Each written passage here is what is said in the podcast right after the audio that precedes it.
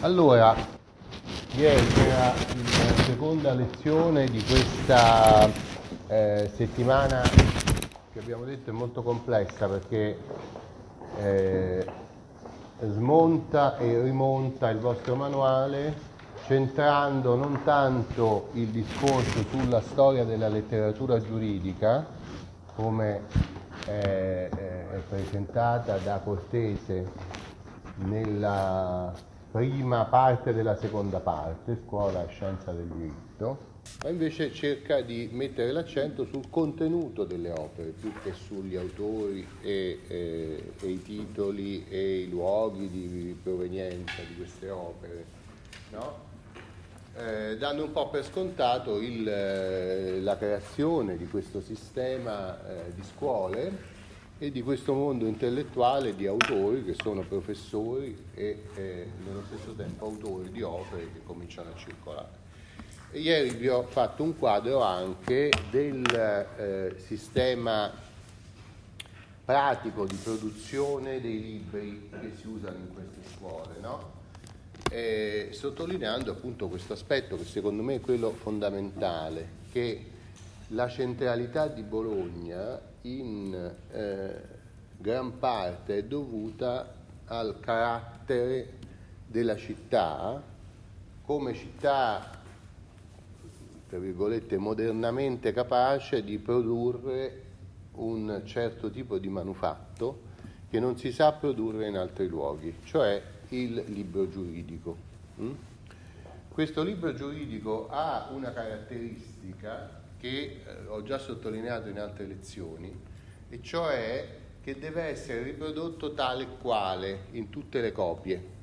Mentre nell'età gregoriana ancora quando si facevano raccolte di norme, sono raccolte che sono variabili a seconda di chi la fa, che lascia fuori alcuni testi e ne include altri, e quindi i libri sono più o meno tutti diversi fra di loro, anche se hanno una, eh, una parte che è comune a tutti, però poi ai margini, diciamo così, eh, alcuni testi entrano, altri escono, non c'è una stabilità di questi testi.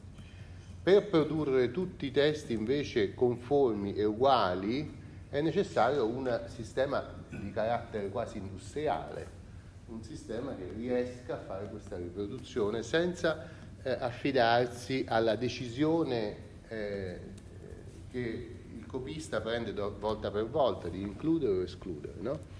Quindi chi produce questi libri non sono degli intellettuali, non sono affatto dei giuristi, sono dei artigiani che sanno scrivere bene ma non capiscono quello che stanno scrivendo o non si interessano al contenuto perché stanno facendo il loro lavoro. No?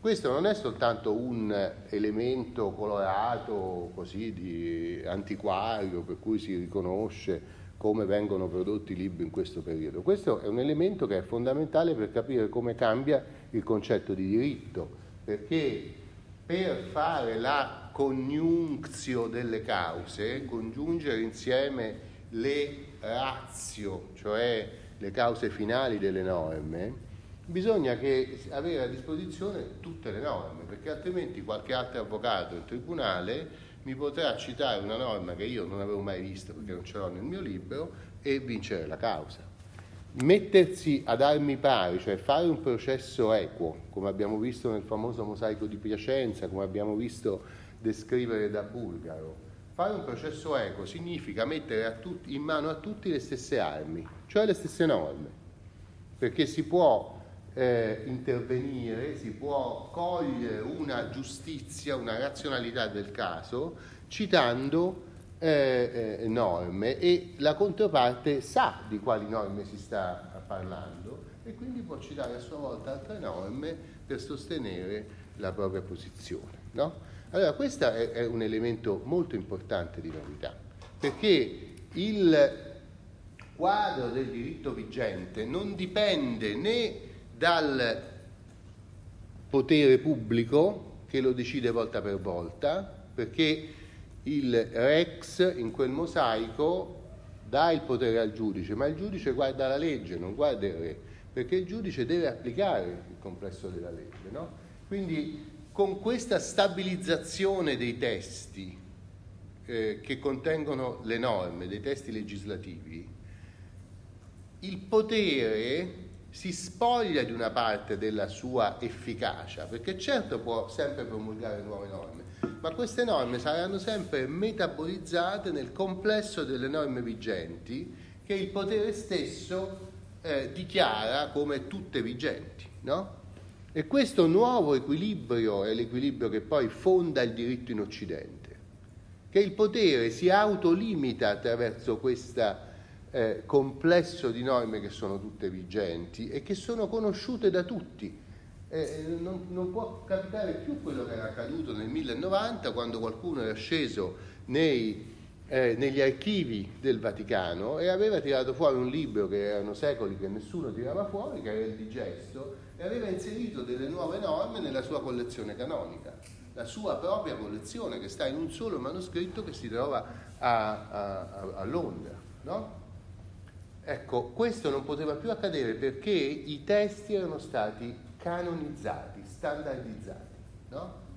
Eh, e perciò solo su quelli, su quella tastiera si poteva, giocare, si poteva suonare. No? La tastiera del pianoforte si standardizza a un certo momento, prima variano, sono più lunghe, più corte, a un certo momento sono 88 tasti. 88 tasti si può suonare qualsiasi, eh, qualsiasi composizione, ma sempre con quelli 88 tasti. No? Questo è un po' il, eh, il, il, legame fra il concetto di diritto che si è trasformato e la produzione dei testi che si adegua a questo concetto di diritto. Allora, eh, questo è un po' diciamo, un discorso generale di interpretazione storica. Qualcheduno mette molto l'accento sulle trasformazioni tecnologiche, dice per esempio che la rivoluzione industriale è dovuta al fatto che è stato inventato un sistema tessile per cui una macchina poteva fare un tessuto invece di eh, farlo eh, a mano ogni volta con una persona che ne faceva uno dopo l'altro. No? Sì, questo probabilmente è vero, ma è vero anche che si è inventata quella macchina perché c'erano delle condizioni sociali e culturali per cui si richiedeva l'invenzione di questa macchina. E così negli anni 1960 in, in California un gruppo di hippie sostanzialmente si sono messi a riflettere sull'invenzione di un eh, strumento nuovo che poteva far funzionare, far, diciamo, giocare diversamente il gioco intellettuale, no? Con una memoria interna, con degli strumenti che calcolano da soli, no? è una cosa completamente diciamo, fuori da, da, dal comune, no? Eppure piano piano l'hanno fatto, ma non perché si sono evolute le macchine e perciò noi siamo cambiati, è che noi siamo cambiati e perciò abbiamo inventato le macchine, oppure avevamo bisogno di cambiare e perciò abbiamo inventato delle macchine, no? Dunque, per capire i mutamenti intellettuali, del contesto intellettuale, qualche volta è necessario vedere anche i mutamenti materiali, perché questi ci rivelano i, i mutamenti intellettuali, no? C'è un collegamento fra le due cose.